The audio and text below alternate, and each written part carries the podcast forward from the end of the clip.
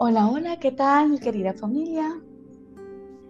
Ah, bienvenidos a estos estudiantes del curso de milagros. Eh, bienvenidos a estas clases que desde el equipo Be Free pues estamos, estamos ofreciendo. Estamos ofreciendo este acompañamiento y este entrenamiento para poder em, entender mejor eh, el curso, sobre todo el texto, que como ya lo he venido diciendo, pues puede llegar a ser un poco complejo o denso, eh, demasiado metafórico, como nosotros lo, lo llamemos o como nosotros lo interpretemos. Pero pues aquí estamos de la mano, porque ese es como el objetivo que nosotros nos planteamos eh, desde Bifree, em, es poder darles este apoyo para que puedan entender mejor estas enseñanzas porque cuando las pasamos así como de largo, nos estamos como perdiendo de este entendimiento tan bonito, aunque en algún momento llega, por supuesto, cuando uno lee y relee el libro, eh, uno en algún momento va a ir entendiendo de qué se trata todo esto. No obstante, mm, pues Dios también nos ha mandado el hermano el hermano que dice, bueno, este está un poco más avanzadito, de pronto está entendiendo un poco más y podemos compartir y ayudarnos entre todos a darnos la mano para crecer y para profundizar en este, en, este camino espiritual que genera pues muchísima confusión, que puede generar también pues mucho miedo, por eso muchas personas se abstienen de pronto de, de, entrar en este camino porque piensan que algo les va a pasar y que prefieren quedarse allí en este en el estado de, ¿cómo se llama? En la zona de confort, ¿no?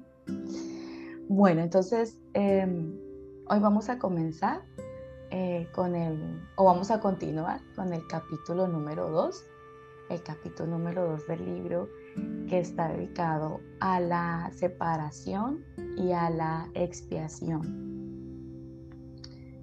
Eh, ya les recuerdo aquí a los participantes que si tienen alguna duda, que si quieren intervenir, eh, que por favor pues me lo hagan saber o me escriban acá en el chat para poder hacer de estos encuentros pues también dinámico y, y, poder tener esa reciprocidad. Yo sé que tenemos pues pocos minutos dedicados a este, a este capítulo, que de todas maneras lo que se hace aquí es un resumen como para ayudarles a entender cuando ustedes estén teniendo las lecturas o cuando, o cuando estén escuchando los audios o lo que sea que ustedes estén haciendo como, como apoyo para, para esto, pues nosotros o, lo que hacemos acá es darles como una orientación de tal manera que cuando ustedes lo lean o vuelvan a leerlo, digan, ah, claro, ahora ya lo entiendo como mucho mejor. De eso se trata eso se trata de esto, por eso es solo un resumen. No obstante, hay espacios para preguntas, para que quede como aterrizados ciertos puntos que pueden ser como, que pueden quedar como muy en el aire, ¿cierto? Poderlos aterrizar. Pero si no se sienten con ganas de preguntar o si de momento yo, yo entiendo que cuando uno está escuchando estas, estas explicaciones, pues uno se queda como en un estado de, eh, eh, como dijera, como de silencio pero es un estado en el que uno intenta asimilar, ¿no? O sea, aterrizando toda esta información que le está dando y de pronto las preguntas yo sé que podrán surgir después. Y si es así, pues para eso está el grupo en el que nosotros estamos, para que después, ah, ya ahora sí ya pude aterrizar bien la idea de la clase, entonces ahora me surge esta pregunta, la voy a escribir en el grupo. Bien. Y para las personas que que nos estén escuchando después y que no formen parte de estos grupos, pues ya saben que se pueden unir eh, si están interesados en, en, poder participar activamente de este, de este grupo de, de entrenamiento. Muy bien, nuevamente antes de comenzar ah, con la explicación de este capítulo tan, tan fascinante, bueno, yo todos los capítulos los encuentro demasiado, como dijera, no quisiera utilizar la palabra apasionante, pero me tiene como atrapada cada, cada cosa que uno va entendiendo de esto. Bien, eh, le pedimos nuevamente al Espíritu Santo que se una, que se una a nuestra mente. Le entregamos nuestra mente al Espíritu Santo hoy para que, para que sea Él que se manifieste a través de cada uno de nosotros y, y podamos entender y que nos ayude a clarificar y que nos ayude a comprender em, este, este tema alrededor de la separación y la expiación, que nos ayude a nosotros a utilizarla como, como la herramienta que, que realmente Él ha querido que nosotros usemos para, para nosotros, para nuestra paz y para aprender a ver correctamente y poder llegar o acortar el tiempo para llegar a ese conocimiento, ese conocimiento que está al interior de nosotros. Y poder ir dejando poco a poco el mundo de las percepciones.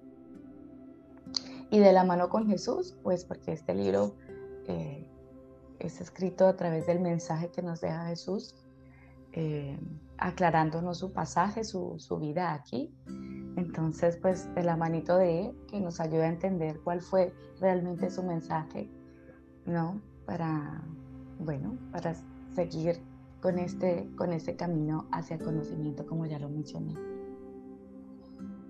Muy bien, entonces, vamos a dar paso a la separación y a la expiación. Bueno, ¿qué nos dice aquí sobre los orígenes? Este aquí es muy interesante porque nos explica cómo fue, de dónde fue, en qué momento pasó que, que nosotros nos separamos de Dios. ¿Cómo yo llegué aquí?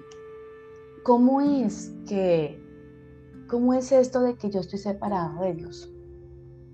Porque digamos que para muchos de nosotros, nosotros creemos que estamos unidos con Dios.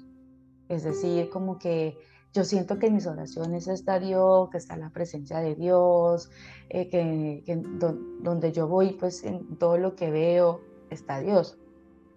Y por supuesto, nosotros, o yo no voy a negar esto, de que Dios está en todo, en todas partes y está acompañándonos. La cuestión es que nosotros no somos realmente conscientes de esa compañía. Nosotros no somos conscientes de quién camina de nuestro lado. ¿Sí? Porque todo, todo el tiempo eh, somos conscientes, pero de otro tipo de presencia, pero no de la de Dios porque lo desconocemos. Decimos que hay un Dios y nos encomendamos a Él, pero nada más, ¿no? Como que yo voy a hacer esto, Dios mío, a la buena de Dios.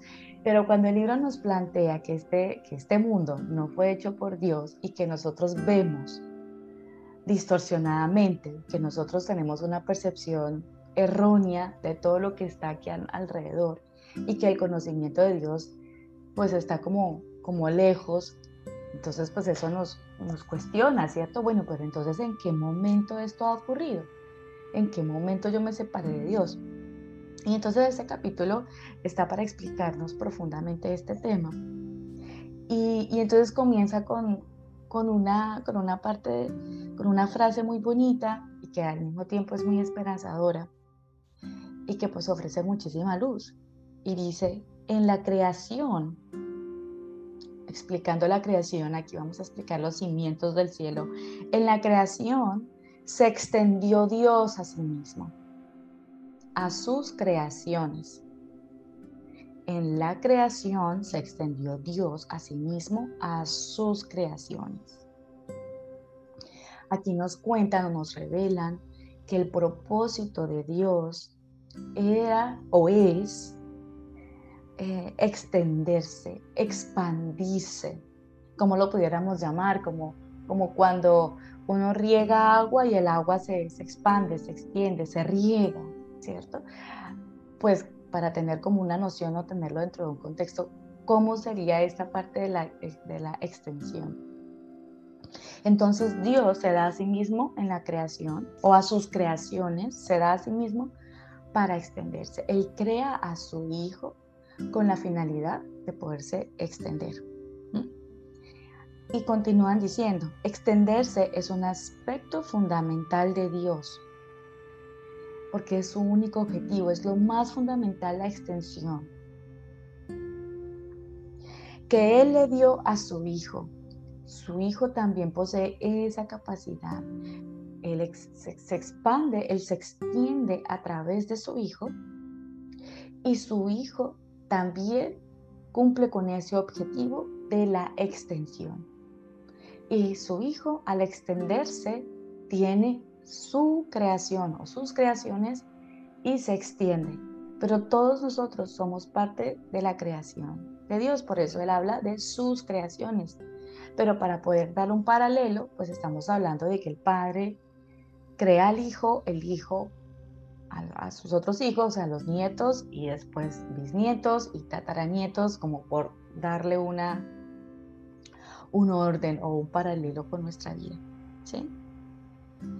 Y dice que les infundió la misma amorosa voluntad de creer, de crear, perdón, que él posee.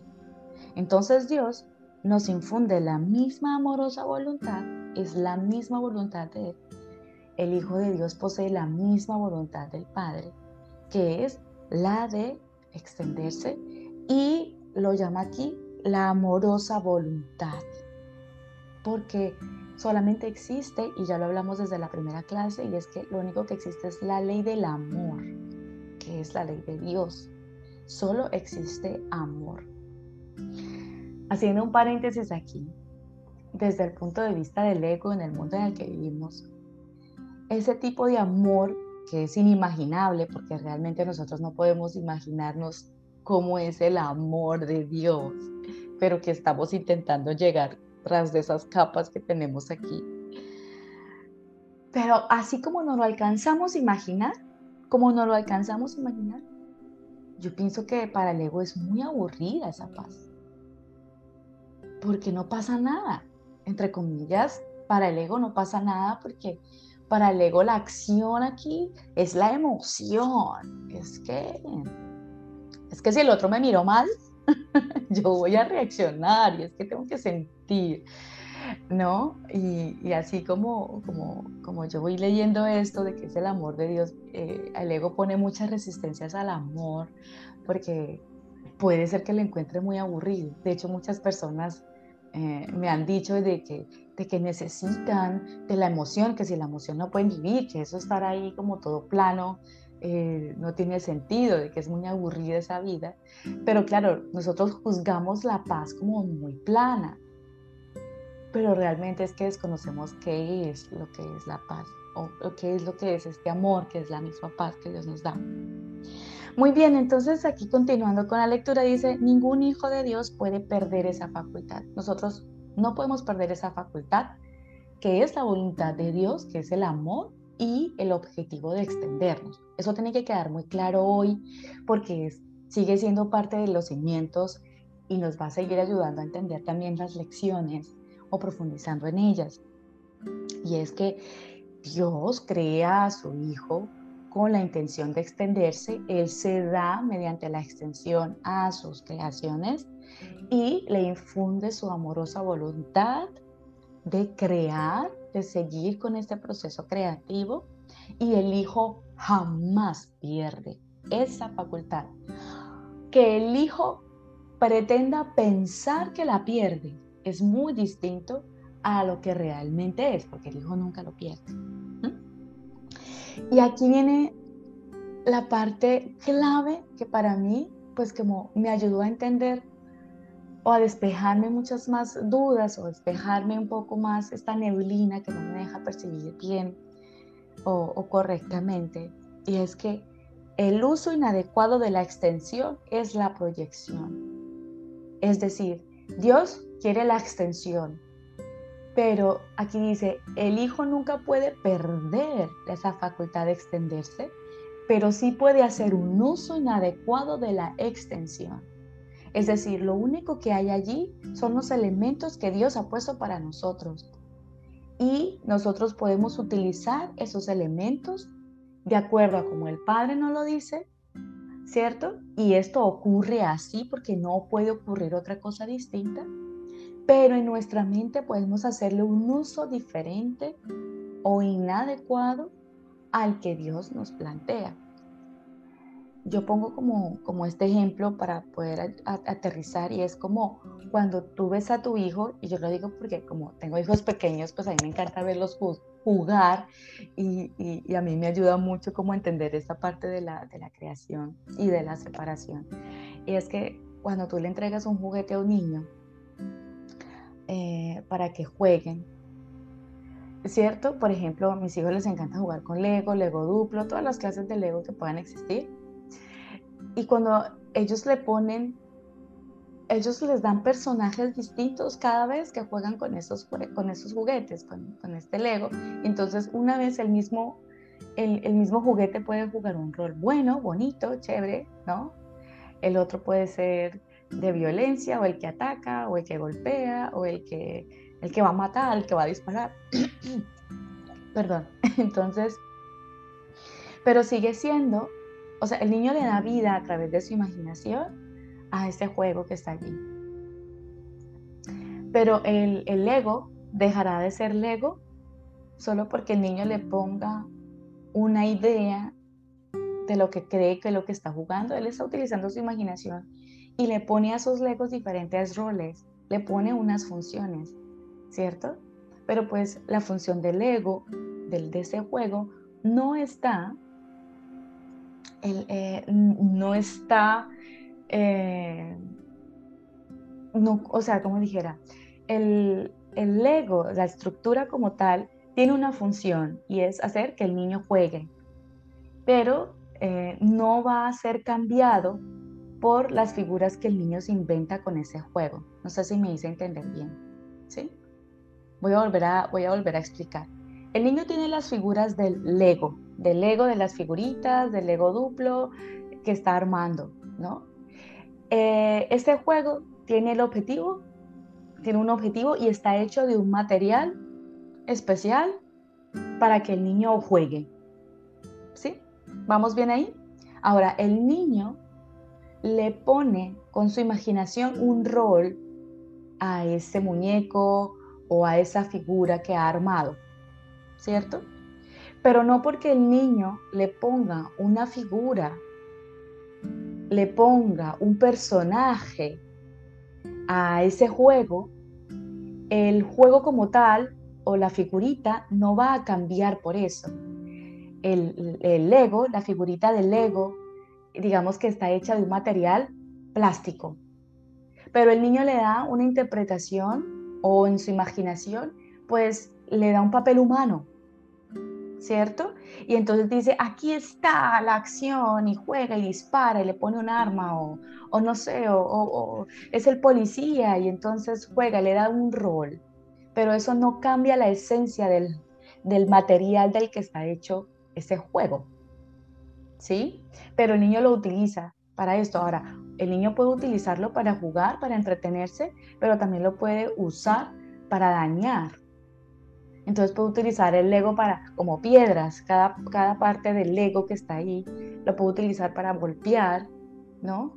Y de pronto eh, eh, la figurita está hecha para hacer un, el rol del policía, pues el policía se convierte en el malo, porque el niño tiene la imaginación de que ahora es el policía que se convierte en el ladrón, ¿no? Entonces el niño juega con eso pero la esencia que está ahí en el paquete no se la va a quitar, solo porque el niño piense que le da con su imaginación unas ideas.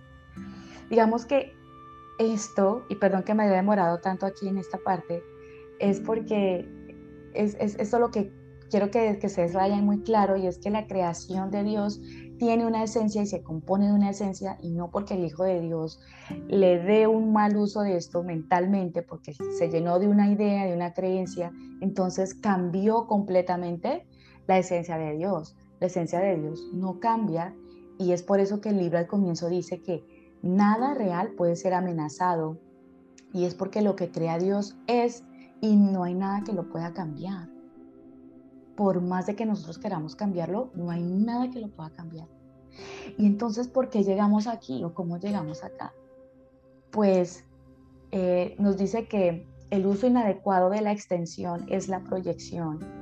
Y la proyección tiene lugar cuando una parte de nosotros eh, cree que existe carencia o vacuidad, nos dicen aquí en el texto. El uso inadecuado que yo le hago a, la creación de Dios y al objetivo de Él, que es extenderse, yo, con base en una creencia de, em, de que algo falta en mí, ocurre una proyección. ¿no? La proyección tiene lugar cuando existe como esa carencia. porque ¿Por qué se llama proyección y por qué cambia aquí a proyección? Y se llama el mal uso de la extensión, porque, porque no afecta lo que está pasando. Entonces es como que se aparta de aquí y yo hago una proyección paralela, ¿sí? Como me ideo un mundo paralelo, como el niño le doy un papel diferente a lo que realmente está ahí. Entonces, ¿cuáles son las bases por lo cual se se da la proyección, porque yo le doy un uso inapropiado a la extensión, porque ya no veo la creación de Dios, porque, porque, me, porque esta mente se separó de ese pensamiento, entre comillas, o yo misma creo que me separé del pensamiento de Dios y ahora he creado todo esto que veo acá. Y entonces eh, hay cuatro creencias, y con esto termino esta primera parte, hay cuatro creencias que ha hecho o que hicieron que la proyección eh, se diera completamente. Y es uno, creer que nuestra mente puede cambiar lo que Dios creó. Como el niño que cree que, que puede cambiar el plástico y convertirlo en humano. Cree que puede cambiar. Esa fue una de las creencias que forjó la proyección. Creer que nosotros o que nuestra mente puede cambiar lo que Dios creó. Dos, creer que lo que es perfecto puede volverse imperfecto eh, o deficiente. Yo creo que esto se puede dañar. Yo creo que esto puede acabarse, siendo que es perfecto y eterno. Pero es mi creencia. Tercera creencia, creer que puedes o que podemos distorsionar las creaciones de Dios, incluidos nosotros mismos. Repito, creer que podemos distorsionar las creaciones de Dios, incluido nosotros mismos. Y cuarta creencia es creer que puedes ser tu propio creador. O sea, creer que nosotros somos nuestro propio creador. Aunque pareciera que no, pareciera que nosotros dijéramos siempre, no, yo sé que Dios fue creador de todas las cosas. No somos conscientes de eso realmente. ¿sí? Y lo demostramos con nuestras acciones creer que podemos ser nuestro propio creador y que estamos a cargo de la dirección de nuestra creación. Bien, aquí yo le contaba a Jenny cuando estábamos separando la, esta, esta clase y es que esto me recuerda a mí como las palabras de mi mamá eh, cuando estaba en la casa viviendo con ella, más chiquita, más joven, más joven y bella, dice uno, ¿no? Em, cuando la mamá le decía a uno, no sé a ustedes pero mi mamá era, usted no se manda sola. Bueno, esa es la frase también favorita de mi papá. Usted no se manda sola, mijita. ¿Usted cree que viene aquí que a cambiar todo? No, aquí hay un orden, aquí hay una regla en esta casa, aquí se hace lo que nosotros mandamos. El día que usted se vaya, usted podrá hacer lo que quiera, pero mientras viva en esta casa, aquí hay unas reglas y tiene que hacerlo así como nosotros, ¿sí? aunque yo menciono a mi mamá y a mi papá, pero pues a veces yo me escucho diciendo lo mismo a mis hijos, ¿no? aquí tiene este orden, aquí hay unas reglas. Ah. Yo iba a decir lo mismo porque yo cada rato le digo a Simón eso cuando no hace caso. Pues es igual lo que nos está diciendo Dios. Mi hijo, mi hija, ustedes no se mandan solos aquí hay unas reglas en esta casa, hay una función. Y usted está haciendo otra cosa. Ustedes están allá haciendo la de las suyas.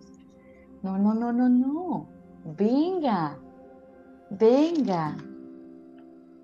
Creen que pueden mandarse solos, creen que pueden hacer las cosas solos. ¿no? Y nosotros acá muy independientes, igual que nuestros hijos, es una cosa impresionante, igual que hicimos nosotros con nuestros padres. Ay, ¿cuándo voy a cumplir 18 para irme de esta casa? para hacer lo que yo quiera, ¿no? Y me imagino a nuestros hijos pensando igual, ¿no? Como, ay, qué pereza vivir en esta casa con tantas reglas y con todo lo que tengo que hacer, ¿no? Bueno, yo pienso que quiero guardar la esperanza de que mis hijos no lo piensan todavía, que están más pequeños, pero después de que llegue la adolescencia, Dios mío santo, yo me quiero ir desde aquí. La mía no, la no lo piensa. ah, ella se quiere quedar en ella, casa. Ella lo, ella lo refleja. ah, sí. No lo piensa, ella se quiere quedar en casa. Ella, todavía dice, no, yo, yo, yo estoy chiquita. ¿Para qué me quiero ir? Yo estoy chiquita. Ah, muy bien. Pues hablamos de las casi excepciones. Bueno, a ver si la niña es obediente. Bien, eh, claro, nosotros tenemos una rebeldía, ¿no? Y, yo aquí, em, para extenderme un poquito, y, voy a pasar, yo con esto me voy a, voy a redondear todo este capítulo. Y es que eh, nosotros somos el hijo pródigo. Y, Dios con esto, Jesús con esto nos está diciendo, eh, venga, regresen a casa y no crea, no crea más en lo, que, en lo que, no reforcemos más esto que hemos puesto a nuestra mente. Y es que nosotros creemos que podemos cambiar lo que Dios hizo. Y como nosotros creemos que podemos cambiar lo que Dios hizo, entonces creamos la maldad. Pero eso no, realmente no, no es así porque no podemos cambiar las creaciones de Dios. Claro, nosotros somos conscientes y muchos de nosotros podemos decir claramente que, pues que Dios no creó la maldad, está claro. ¿Sí? Pero el, que, el decir que Dios no creó la maldad significa que esta no puede existir. No puede existir, solamente existe en la mente de nosotros, que es lo que nos cuesta más trabajo y es lo que nos genera mucha resistencia, creer que nosotros, o aceptar, porque no es creer, es aceptar que somos nosotros que estamos creando todo este caos. ¿Y por qué, por qué tenemos tanta resistencia? Porque eso nos genera culpa. Pero ¿cómo va a ser posible? ¿Yo?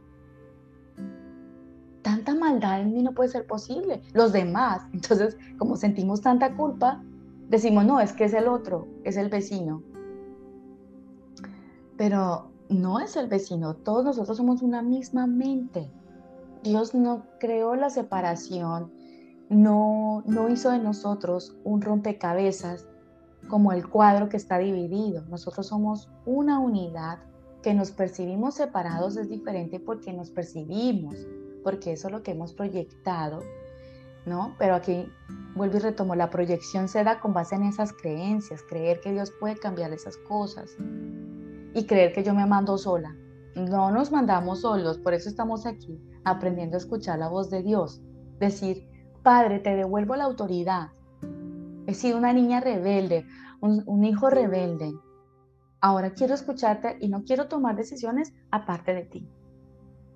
Porque ya me di cuenta que cuando yo misma tomo decisiones o yo mismo tomo decisiones, voy y la embarro. ¿No? Y es por eso que Dios nos, nos dice o Jesús nos dice que nos manda la expiación como defensa. La expiación es un acto de amor y lo dice en la parte 2, en, en, sí, en el apartado 2, en la segunda parte de este libro, de este capítulo. La expiación es un acto de amor, donde cancelamos todos los errores que hemos convertido en pecado. Todo lo que hemos convertido en pecado lo podemos cancelar de la mano de Jesús, podemos corregirlo. Para, para el Espíritu, para Dios, o en este caso, bueno, para el Espíritu Santo y para Jesús, todo lo que nosotros hemos convertido en pecado es, no es más que un error que se puede corregir, porque es un error de la mente. Entonces lo podemos corregir y es por eso que eh, Jesús nos trae la, la, expiación, perdón, la expiación. Él nos trae la expiación para que nos liberemos, para que hagamos un uso correcto de la expiación. Bueno, realmente la expiación no está dentro de los cimientos del cielo, porque allá no, no necesitamos expiar nada, ¿no? Pero es hacer el uso correcto en qué sentido? En que dejar de expiar desde el ego, que es nuestro karma, sino que empezar a expiar desde el espíritu y corregir el error de mi mente que ha generado esta catástrofe, esta enfermedad, este pensamiento de maldad o esto que yo estoy viendo afuera que no es puro ni santo, pero yo lo puedo corregir en mi mente. y mediante la expiación o también eh, de la mano, bueno, con la expiación, poder convertirnos en el altar de Dios.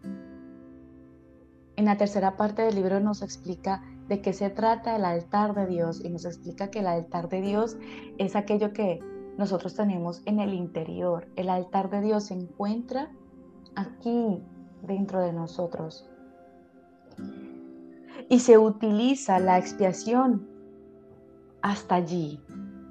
O sea, nosotros al interior de nuestra mente tenemos el altar de Dios, que es, nos dice aquí en el libro, es la auténtica belleza del templo, que no puede verse con los ojos físicos. ¿sí? El templo de Dios o el altar de Dios es algo que no se puede contemplar con los ojos. Esta no nos sirve para eso, porque el altar de Dios se encuentra al interior de nosotros, donde está el conocimiento de Dios. Y la expiación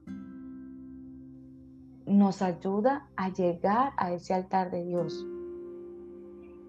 Y al mismo tiempo eh, tenemos que abrir, abrirnos nosotros mismos, estar dispuestos a, tener ese viaje interior para poder desde allá adentro aceptar la expiación que Jesús trae para nosotros, que es aceptar la expiación, aceptar la corrección del error, aceptar que yo pensé, dije inapropiadamente, percibí distorsionadamente y voy a corregir ese error y acepto la corrección de ese error para poder llegar a ese altar de Dios que está aquí dentro de mí, a este templo de Dios que está ahí, que está más allá del cuerpo. Yo he escuchado muchas veces que tenemos que ay, el cuerpo es el templo de Dios. No, no es el templo de nada. Es lo que está dentro de nosotros, realmente donde está ubicado el templo, el altar de Dios. ¿Sí? Entonces aquí hay una parte del libro que dice, solo puedes aceptar la expiación dentro de ti, liberando la luz interior. Yo me tengo que abrir con Jesús cada vez que yo quiera expiar algo. por ejemplo, em, me caí o me quemé, algo tan sencillo, me quemé con el horno. Ah, voy a entregar a la expiación porque todo esto es como un castigo. Ay, me quemé y entonces pues eso me genera un dolor y hay una eh, bueno, sí, pues, es un dolor, me genera una cicatriz. Yo por acá tengo varias cicatrices a propósito de las quemadas del horno que me, me he pegado acá. Entonces, no, pero no, no, es solo eso, sino que cuando pasa ese tipo de cosas, perdón, te interrumpo, y es, es culparse, ay, qué, qué bruta, ay, sí, por no tener cuidado, ay, que, o sea, ¿cómo soy tan lenta? Sí, que estaré pensando, ay, no, eso me pasa, o ay, estoy tan despistada, entonces empiezan los juicios por una cosita pues como tan sencilla como esa. Claro, y así como uno se pega también con el dedo pequeñito del pie, ¿no? Que uno se choca y entonces uno dice, bueno, empieza a, gritar del dolor y decimos coloquialmente hablando en Colombia, ¿no? Echando madres. Por eso, en fin, entonces es aceptar la expiación desde aquí adentro, es abrirme y decir, entrego la expiación, mi decisión equivocada de que tengo que golpearme, de que tengo que quemarme, para, pues como para pagar algo, no sé qué estaré pagando aquí, pero yo quiero entregar a la expresión porque hubo un error de mi mente, hay un error en mi mente que, que cree que con esto yo puedo liberarme, pero no, yo quiero entregar esto en vez de juzgarme y atacarme. Entonces por eso dicen acá, solo puedes aceptar la expiación dentro de ti liberando la luz interior es conectarme con mi interior y liberarme. Es abrirme la posibilidad de aceptar la expiación y de verdad darle un uso a la expiación como defensa. Es como la raqueta de tenis, ¿no? Que me lanzan la pelota y yo hago esto y hago esto. Y es por eso que en la medida que vamos aprendiendo el curso, empezamos a, decir, y entrego la expresión mi equivocada de, entrego la expresión, la expresión mi decisión equivocada de, todas las cosas que nosotros vemos pues que no nos genera paz, ¿no? Aquí, aquí hay un apartado que dice, Tanto la separación como el miedo son creaciones falsas que tienen que deshacerse a fin de que, pueda, de que se pueda restaurar el templo y abrir el altar para que reciba la expiación. Este miedo, la separación, como dice aquí, la separación y el miedo son creaciones falsas y se tienen que deshacer para poder llegar a ese conocimiento, a ese altar de Dios y me voy con la expiación, con la expiación, con E mayúscula, con la expiación que nos, que nos da Jesús para poder llegar a ese altar de Dios, para poder llegar a mi interior. ¿Sí? Eh, y esto es lo que produce la curación o la liberación del miedo. Y ahí entramos al, cuarta, a la cuarta parte de este libro, y aquí en este apartado de la curación y la liberación del miedo, teniendo en cuenta, vamos en la línea de que la, la forma o el medio que podemos utilizar para, para curarnos es la liberación, eh, perdón, es la, es la expiación. Pero aquí entonces voy a explicar algo importante y es que nosotros tenemos que partir y tenemos que irnos con esta idea clara y eso se va a repetir durante todas las clases y es que nosotros somos mente somos pensamiento. ¿Sí? En este momento. Y nuestra esencia es el espíritu. La mente es la parte activa del espíritu. Es la forma como se expresa el espíritu a través de la mente. ¿Sí? El espíritu es la esencia. La mente es la parte activa del espíritu es cómo se expresa el espíritu. Por tanto, somos mente, somos pensamiento. La mente piensa, crea, por, eh, como fundamento de lo que Dios nos ha dado a nosotros. ¿sí? Por lo tanto, por lo tanto, esto aplica también aquí, en este mundo no solamente para los cimientos del cielo, no solamente como Dios nos creó, sino que nosotros tenemos ese componente aquí, en este mundo, como percibimos, seguimos siendo mente. Así tengamos un cuerpo, nuestra mente ha creado este cuerpo, ¿sí? Y cuando el cuerpo enferma, pues no es el cuerpo el que ha enfermado, es la mente la que enferma. Siempre es la mente la que se enferma cueste lo que nos cueste entender esto, en algún momento lo vamos a integrar. No importa si hoy todavía no lo comprendes bien. Lo que enferma es la mente. ¿sí? Por lo tanto, dime. Que no, te quería, te quería, eh, digamos que preguntar o, resaltar ahí. Sí, básicamente ese es, el, ese es el, el, tema del por qué se proyecta, precisamente, porque como la mente no tiene un cuerpo y el ego, pues necesita, eh, digamos que la parte de, o lo que quiso entender como, como expandirse eh, fue, tú lo dijiste al principio, fue la proyección. Entonces, al, al momento en que la mente enferma, precisamente por eso se proyecta en el cuerpo. Entonces, quería como resaltar que igual, no sé si, si se han dado cuenta que todo el proceso habla de corregir la mente, la mente, la mente, la mente. Todo es la mente porque todo está ahí. Claro, para nosotros es real, digamos que es muy complicado decir como, pero mire, si yo me toco, me golpeo, mire, yo soy, pero mire, si yo hago eso, tengo, tengo, ne tengo sistema nervioso que me alerta y me dice que estoy aquí. Precisamente cuando uno se golpea, un dedo gordo duele como un berraco porque tiene uno todo ese sistema nervioso, pero pues digamos que, que parte de la corrección de la, de, a lo, a lo, que lleva la expiación, que es lo que yo he, comprendido, es precisamente a corregir que está allá y que por eso es que se proyecta aquí, pero pues siempre se trabaja es desde, desde la mente. No sé si, si está correcto el, el, hecho de decir que precisamente por eso es que se, que se proyecta. Esta es la proyección. Exactamente. La proyección es la enfermedad prácticamente, es como porque estamos haciendo un uso inadecuado, estamos haciendo un uso inadecuado de lo que Dios creó, que es la extensión.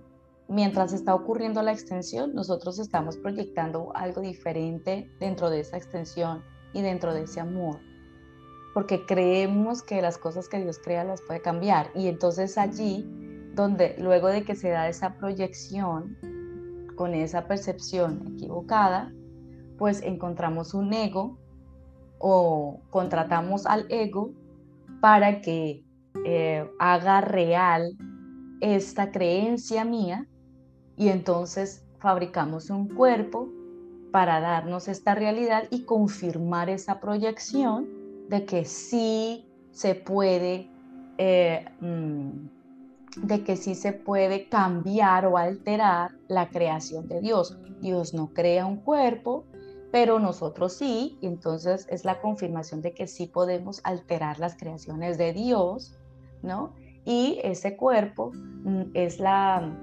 ¿cómo se llama eso? Es la confirmación, vuelvo y digo, ¿no? Es la confirmación de esa, esa creencia y yo acá le doy realidad y fuerza a esto.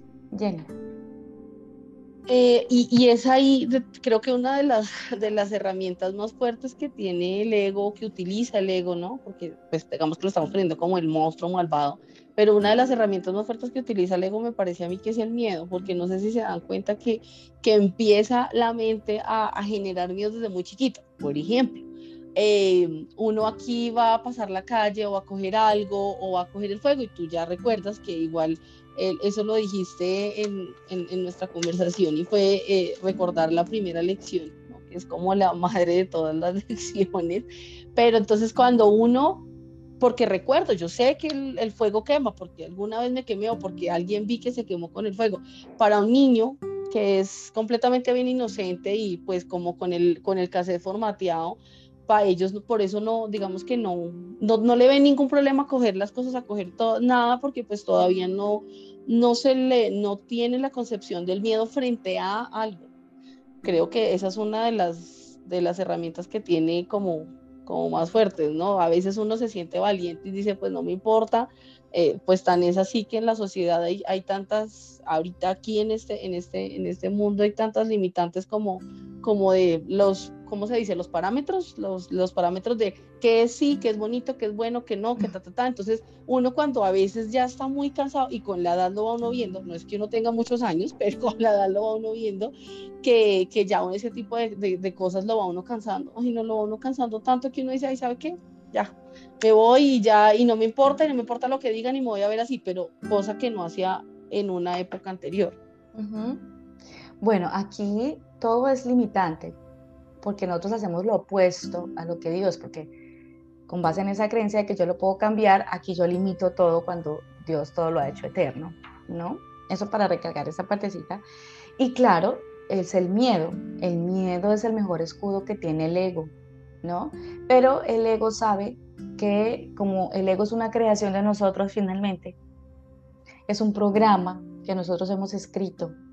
Es como nosotros somos los ingenieros, el equipo IT, que ha creado el ego y le hemos dado una función y luego nosotros somos esclavos del ego, pero somos nosotros quien, quienes finalmente eh, lo hemos creado. ¿sí? Pero ya más adelante vamos a profundizar en este tema. Eh, pero lo que quiero que quede claro entonces, es importante que quede claro, es que nosotros pues somos mente y por eso se hace mucho énfasis en que lo que vamos a corregir aquí, lo que vamos a aprender a corregir aquí, pues es nuestra mente, es el error, en qué momento de mi vida yo pues decidí equivocadamente, en qué momento yo erré y poderlo cambiar y poderlo transformar, ¿sí? Y así es como podemos ir, em, vamos a ir, eh, va ocurriendo la, curación, ¿sí? Pero la curación nosotros la hemos malinterpretado, es decir, cuando nos enfermamos y alguien se cura, así como hablamos del comienzo, ah, ese es un milagro, se curó. ¿sí? La curación de una enfermedad en el cuerpo no es la curación real. ¿sí? La curación real tiene lugar en la mente.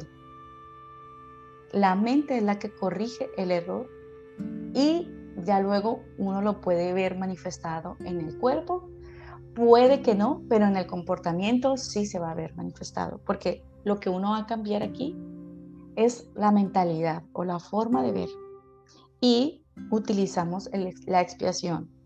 Aquí nos dice que el medio es el milagro para lograr la curación y liberarnos del miedo. Es a través del milagro. El milagro es la causa, encontrar la causa en qué momento de mi vida yo pensé equivocadamente.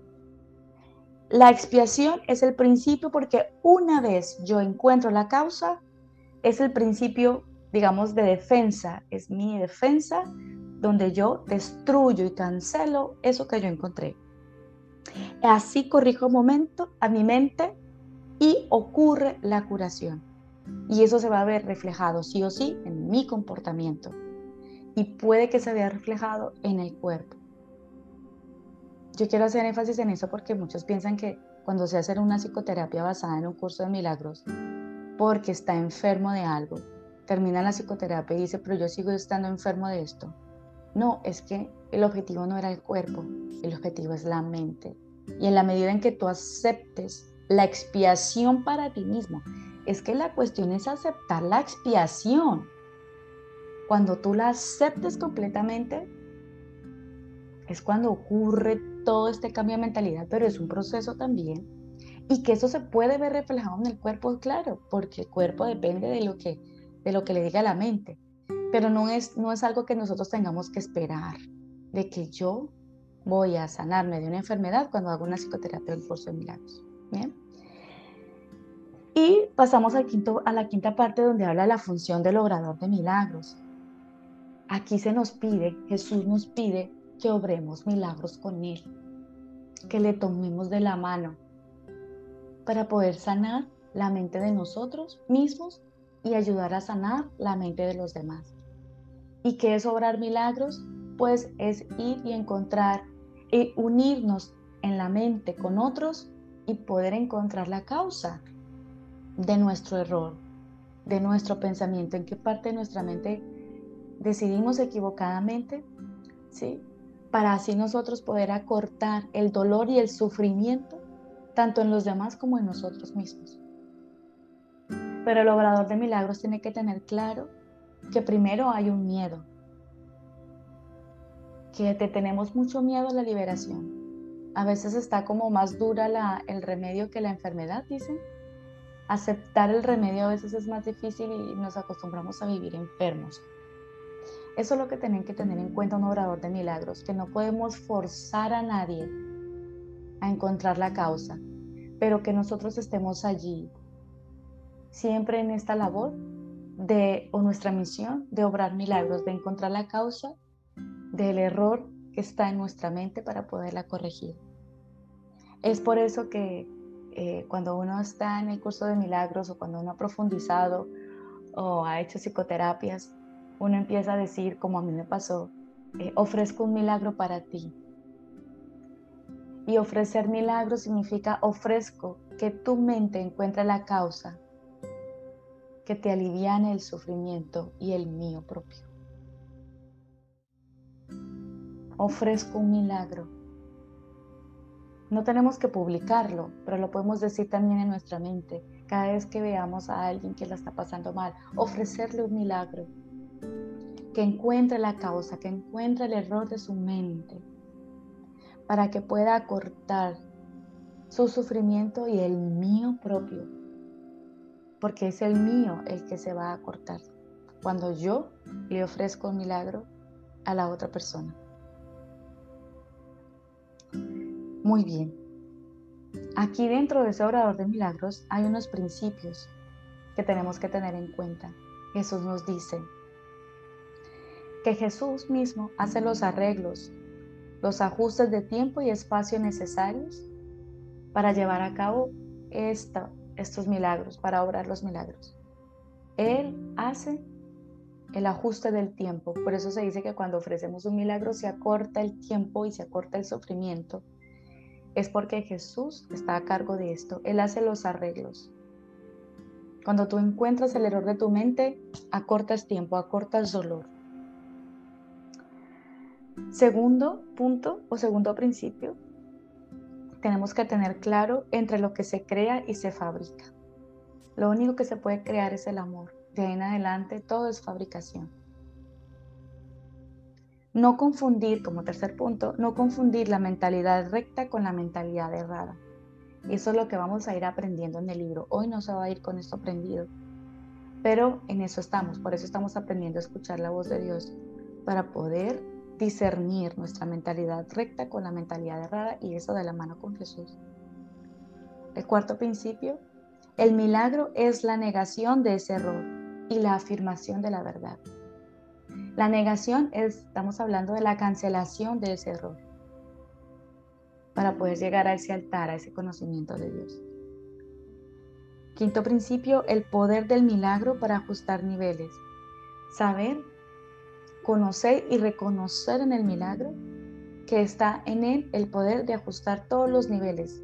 Por eso es que no hay, dice que no hay niveles en, la, en la, ¿cómo se llama eso? En los milagros, ¿cierto? No hay niveles en los milagros, no hay buenos, malos o peores o mejores, livianitos o suaves o complicados, ¿no? Porque todo está y ocurre dentro de la mente. Sexto, el perdón que procede de una orientación milagrosa tan solo ofrece corrección. La expiación es una forma de perdón. Y ese perdón, pero el perdón que viene o procede de esa orientación milagrosa de encontrar la causa, es lo que ofrece la corrección. Aquí ya nos empiezan tocar un poco el tema de, que este perdón no es como el perdón que nosotros creemos que es el perdón. Y ya más adelante eh, lo explicarán cada vez más y mejor. Aquí hay unas frases que, las rescata aquí en el libro de, de la Biblia y lo menciona en el séptimo punto, en el séptimo principio del obrador de milagros, y es que dice, Sed de un mismo sentir. Es lo que nos invita Jesús. Sed de un mismo sentir. Seamos de un mismo sentir. ¿Qué significa eso? Estar listos para la revelación. Estar listos a escuchar la voz de Dios. Esa es la revelación. Conectarme con Dios conscientemente y escuchar su voz. Ser un solo sentir con Él. Y dice Después, haced esto en memoria mía. Ustedes lo han escuchado quizás los que han ido alguna vez a la iglesia. Haced esto en memoria mía. ¿Qué significa? Es una petición. Es una petición que Jesús le hace a los obradores de milagros, aquellos que quieren encontrar la causa y corregir el error de la mente. Nos pide que nos unamos con Jesús para colaborar con Él en su misión, en su misión de corregir la mente. Y esta parte termina con, una, con una oración supremamente linda que nos dice, que forma parte del, del octavo y último principio, y es, estoy aquí, es reconocer que estamos aquí únicamente para ser útiles. Y decir, estoy aquí en representación de aquel que me envió. No tengo que preocuparme por lo que debo decir ni por lo que debo hacer, pues aquel que me envió me guiará. Me siento satisfecho de estar donde quiera que Él desee, porque sé que Él estará allí conmigo. Sanaré a medida que le permita enseñarme a sanar. Esa es la oración del orador de milagros. Cada vez que queramos obrar milagros, de ayudarle al otro o a nosotros mismos, a corregir el error de la mente, a encontrar la causa de nuestro error, decimos, estamos aquí, estoy aquí para ser útil, estoy aquí en representación de aquel que me envió y me pongo a su disposición. Bien, aquí le estamos devolviendo la autoridad a nuestro Padre. Con esto estamos, estamos dando pasos para poder resolver ese miedo y ese conflicto de nuestra mente, poder derribar esa creencia de que yo puedo cambiar lo que mi padre creó y poderle devolver al padre. Eh, yo lo he llamado aquí, o se ha llamado la autoridad, devolver el papel de guía. Aquí en el libro nos dice que nos recuerda que Dios es la causa de todo. Dios es la causa porque Él es el que causó, es el que creó esto. Y el Hijo es el efecto el Hijo es el efecto del Padre, es decir, como la consecuencia. El, Padre crea al Hijo y es por eso que el Padre se convierte en la causa de todo y el Hijo en su consecuencia, en el efecto. el efecto es el Hijo. Y esa es una ley fundamental que nos dice Dios. Esa es una ley fundamental. Ahora, cuando nosotros, con base en esa carencia, hicimos esa proyección, con base en esas cuatro creencias, ¿recuerdan las cuatro creencias? Una de ellas se me ha quedado a mí aquí y es que creemos que podemos cambiar lo que Dios creó. ¿No? Con base en esa creencia se genera esta proyección y lo que nosotros hacemos es olvidar esta ley fundamental de causa y efecto, que siendo Padre, la causa, el Hijo, el efecto, dentro de esta proyección nosotros hemos invertido la causa y el efecto. ¿Y qué significa esto? Que al creer que podemos cambiar la creación de Dios, yo me proyecto un mundo en el que soy yo, la creadora. Yo soy el Hijo creador y el efecto y la causa yo la pongo, perdón, el efecto y la consecuencia la pongo afuera, afuera de mí, la veo fuera. ¿Sí? Y yo separo, me separo, le quito el rol al Padre que ya no sea causa, sino que ahora yo soy causa y pongo un efecto afuera. Ahora, cuando yo lo veo, eso me genera culpa. Y para eso contrato al ego, o sea, el ego ya estaba allí cuando generamos culpa. ¿Y qué hacemos? Como eso nos genera culpa, yo creé esto, yo hice esto, yo fabriqué esto, yo hice lo que se supone que no debería hacerse, o se supone que yo no puedo alterar las creaciones de Dios y eso es lo que estoy haciendo. Pues me genera una culpa. Y yo lo que hago entonces es invertir otra vez la causa y el efecto y entonces yo me convierto en el efecto y la causa afuera. No sé si me estoy haciendo entender. ¿Sí? Para mí está como muy claro. Y es, Dios es la causa de todo, el Hijo es el efecto. Yo cuando hago la proyección haciendo un uso inadecuado de la extensión de Dios, con base en la creencia de que yo puedo alterar todo lo que Dios hizo, entonces yo me convierto en la causa, yo como el hijo rebelde, yo voy a hacer lo que yo quiera, ¿cierto? Yo, yo y yo. Luego pongo la, el efecto afuera de mí y lo proyecto afuera de mí, el efecto, la consecuencia. ¿Sí? Pero como eso me asusta, así como dice el dicho, ¿no? Eh, mata el tigre y se asusta con el cuero, ¿no? Entonces lo maté y uno se asusta. ¡Ay, Dios mío, verdad! Uy, eso está terrible. ¿Qué hago? ¿Qué hago? ¿Qué hago? Entonces invierto los papeles y digo, él es la causa, yo soy el efecto, yo soy la víctima del tigre. Porque me asusto con el cuero, yo misma lo mato, me asusto con el cuero, ¿no? Y entonces invierto. Y eso es lo que vivimos aquí. Lo de afuera es la causante de mi dolor. Lo que pasa afuera es el causante de mi pena, de mi situación económica, de mi situación mental, de mi situación social, de lo que sea que vivamos, de mi salud, todo. El afuera es la culpable, el afuera. ¿Por qué? Porque yo no quiero asumir esa responsabilidad, porque nos da miedo, porque nos asusta el cuero, nos asusta lo que hicimos. Y entonces es preferible poner la culpa afuera y eso se encarga el ego. Yo te ayudo con eso, no te preocupes. Aquí arreglamos todo para que sea el otro el culpable y yo te libero de esa pena. Pero es lo mismo como cuando el hijo se revela de la casa, ¿no? Y hace lo que el papá le dijo que no hiciera y después el hijo se asusta y después dice, es que el amiguito me convenció.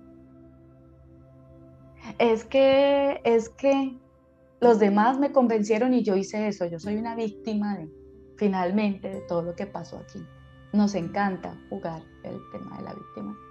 Pero entonces aquí es cuando dice, a través de la expiación que nos dice Jesús, entregue eso, reconozca que fue un error de tu mente, reconozca que lo hiciste tú, lo corregimos y se acabó. No nos lamentemos, corregimos y se acabó. Es tremendamente sencillo. Pienso que el libro se pudiera resumir en esto. Nada más. y en eso consiste el juicio final. esa palabra le tenemos miedo. Este capítulo termina con el juicio final, pero a mí me encanta, yo me reí muchísimo, me reí mucho entendiendo el juicio final. Yo, mejor dicho, para mí fue como un parque de diversiones. El juicio final es recuperar el juicio. Recuperar el juicio es asuma la responsabilidad, fue un error de tu mente, tú lo hiciste, lo cancelamos, se acabó. Recupera el juicio, no te mandas solo. No te mandas solo, recupera el juicio. Ese es el juicio final. Pero ese juicio final no es llevado a cabo por Dios como nos lo han hecho entender, echando de la culpa a los demás, ¿no? O como nosotros lo hemos querido entender. El juicio final está asociado con juicio, con juzgar, y final con muerte. Y entonces nos hemos imaginado que aquí va a venir y nos van a, va a haber sangre por aquí. Los siete jinetes, las lenguas de fuego, la, el final de los finales de la cosa más macabra. La tortura, además, porque nos encanta castigarnos, O sea, nos fascina. Sí, esa mentalidad, ¿no? Que tenemos donde volar. El objetivo del juicio final es la restitución de la mentalidad recta. Es pensar rectamente y eso lo hacemos con Jesús. Jesús vino aquí a hacer el juicio final. De hecho, ya está pasando el juicio final. Lo estamos viviendo porque estamos recuperando el juicio. Ah, soy yo, es mi mente.